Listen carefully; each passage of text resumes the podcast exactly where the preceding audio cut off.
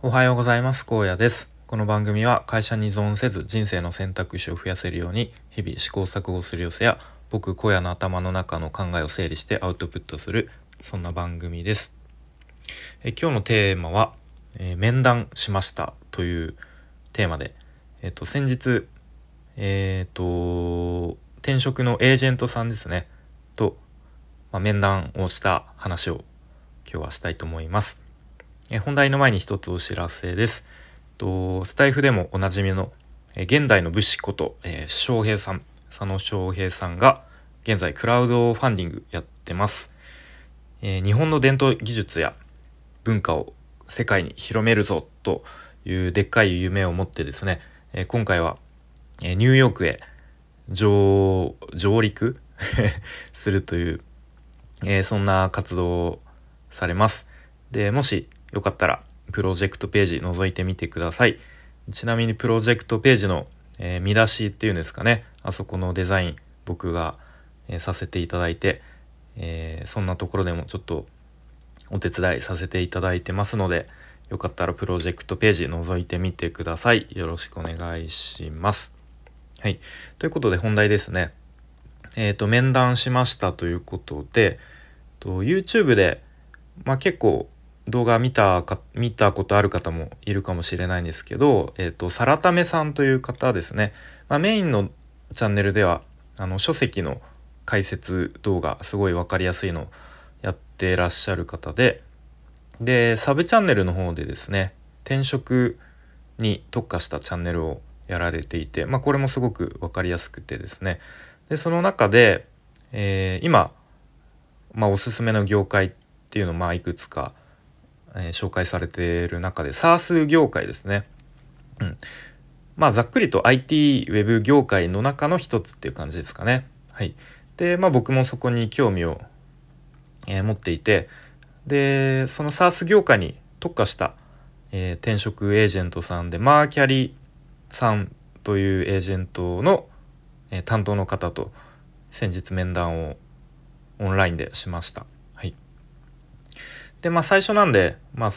まずはこう自己紹介とか、まあ、僕の、まあ、経歴とかなんで SARS 業界興味持たれたんですかとか、まあ、あとは今後の流れみたいなまあなんかそんなところを主に、えお話ししましたね。はい、でまあちょっと あの序盤の方で、まあ、ちょっとしたアクシデントというかエピソードがありましてで、まあ、僕自身、まあ、今年36ということで、まあ、一般的に考えても客観的に見ても、まあ、その転職するにはかなりもう厳しいもうむしろかなりもうギリギリ最もう最後ぐらい業界変えるならかなり最後ぐらいっていう感じの、まあ、自覚ではいますと、まあ、なんかざっくりそんなことを最初に話したらですねその担当の方から「いやもう全然そんなことないですよ。まだ全然大丈夫ですよ」という答えが返ってきて「ん？ほん本当に?」まあちょっとまあ最初だからこう勇気づけるためになんかそんな感じで言ってるのかなと思いまあまあそうかと「あそうですか」っていう感じででまあそのあとですね会話が進んでいってで担当の向こうの方がですねあの現現職の方でなんかサブスク型のサービスを取り入れられて効率化もされたとのことでみたいなことをおっしゃってですね。ん？いや全然そんなことやってないし事前のアンケートでも書いてないぞということでちょっとこう親という感じになったですね。うん、でまた会話が別の話題になって「いやだってまだ27ですよね」ということを言われてですね。おっといよいよきっと違う人の資料を見ながらあの面談が進んでるなということに気づきましてですね。まあもうそこできっぱりと「いやすいませんあの今年で36歳です」っていうことを言ってで向こうも「えみたいな感じで「えすいません」みたいな感じで少々少々お待ちくださいっていう感じでまあどうやらあの違う人の資料を見ながらやっていたそうで、うん、まあまあ別にそれに対してはあの特に、まあ、逆にこうちょっとこう空気が和んだかなという、うん。まあ、ちょっと最初の方にそんな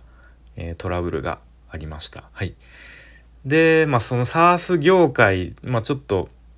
僕もあんまりその知らなかったんですけど、まあ、今成長していて、まあ、今後も成長していくとされている、まあ、IT 業界の中の一つですね。でまあ代表的なこうサービスとか企業で言うと、まあ、マネーフォワードとかあとスマート HR とかあとチャットワークとかサンさんみたいななんかそういうソフトウェアをこのクラウド上で、えー、顧客に利用してもらって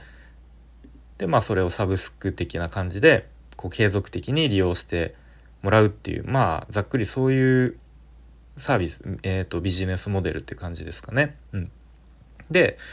まあ、その SARS 業界の特徴の一つとしてと営業が分業化されているっていうところですね。で大きく3つに分かれていて、えーと、まず1つ新規開拓で、まあ、その商談までのアポを取るポジションが、インサイドセールスと呼ばれています。で次に実際に商談で、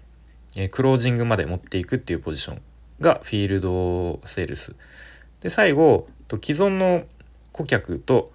ま、関係を深めてで、まあ、解約を防ぐみたいなところが、え、カスタマーサクセスと、まあ、ざっくりその3つの、え、分業制で営業がされているっていうところが一つの特徴だそうです。はい、でまあ僕自身で言うと今現職がですね、まあ、営業職なんですが、まあ、いわゆるルート営業ですね。という形で仕事をしていて、まあ、そのさっきの、えー、カスタマーサクセスのように、まあ、既存の顧客と、まあ、こう関係を構築して、まあ、より良い関係性を築いてで、まあ、顧客のこうちょっとお困りごととか課題とかを、まあ、ヒアリングというか、して、えーまあ、それに対して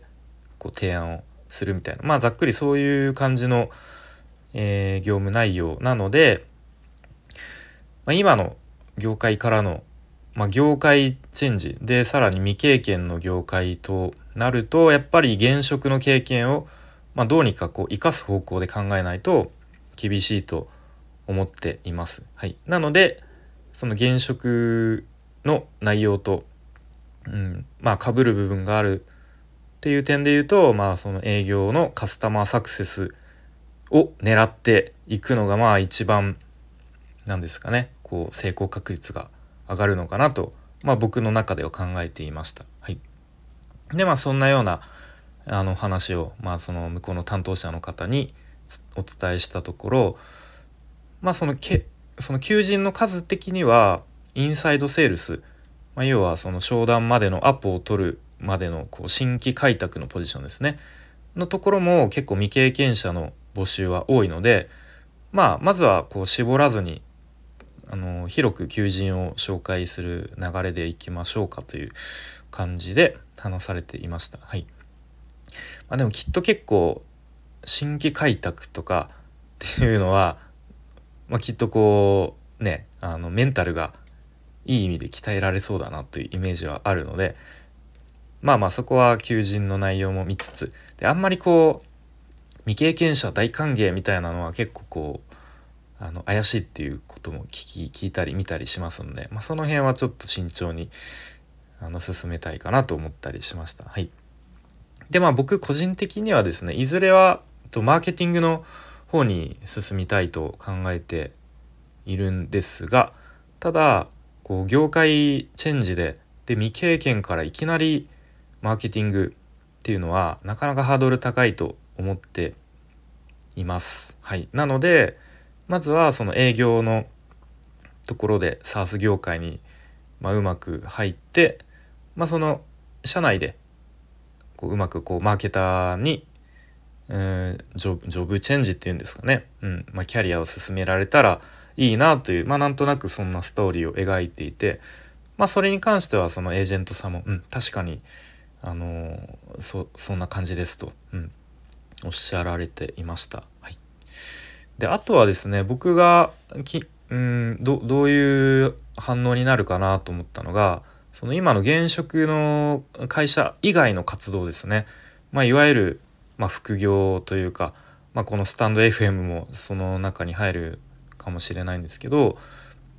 まあ、その活動についてはかなりこう食いついてくれたというかあすごいですねみたいな感じでこういいなんかいい反応を示してくれましたね。はい、で、まあ、例えばそのここならあここならっていうかその前に、えーとまあ、ウェブデザインとかウェブ制作を、まあ、自主的に学習をしてでまあ一時期はスクールにを受講したりとかで実際にこうここならでサービスを出品してで、まあ、それで、まあ、いわゆる副業として稼い稼いでるっていう、まあ、そういう活動ですね。まあ、それも、まあ、うまくこう書き方次第では自己 PR として使えるとのことでした。はい、でむしろその業界的にまあこう、まあ、自主自習的に行動できる人とかこう01をできる人みたいなこう人物像っていうのが、え求められる業界なのでその辺はうまく自己 PR で使えるんじゃないでしょうかということでした。はい、でまあ僕の場合本当に年齢的にかなりこう多分予想されるのはこう書類選考の時点でこうガンガン落とされるっていうことが予想されるので、まあ、なんとかこうちょっとこの人会ってみたいなっていう感じで面接になんとかつなげる確率を高めたいなというところですね。はい。あとは勤務地に関しては、えー、まあ、やっぱり東京が圧倒的に多いということでしたね。うん。で、まあ、今僕は現在愛知県なので、まあ、当然東京に行くとなると、まあ、引っ越しを伴うわけですけれども、まあ、そもそも今の現職も、まあ、全国転勤が前提でで、まあ、も僕ももともと東京から愛知県に引っ越してきましたしで、まあ、そろそろまあ、こう周りの全体的な流れからしても、まあ、いつ移動転勤があってもおかしくないっていう状況なので、まあ、この辺は、うん、まあそんなにうーん、まあ、きっとあの妻も、まあ、もしまた転勤に移動になったら、まあ、その時考えようみたいなことはなんとなく日常の会話でも話しているので、まあ、ちょっとその辺に関してはさらに、えーと、改めて話し合いが必要なのかなという感じですね。はい。でまあざっくり全体的にそんな話を面談でしてでまあスピード感的に、まあ、かなりこうトントン拍子でもし進めば、まあ、大体232ヶ月から3ヶ月でこう内定が決まるという話でした。うんまあ、これはやっぱり、まあ、IT 業界ならではなのか、まあ、この今のこういうもうリモート主体の、え転職活動だからなのかななんでしょうけれども、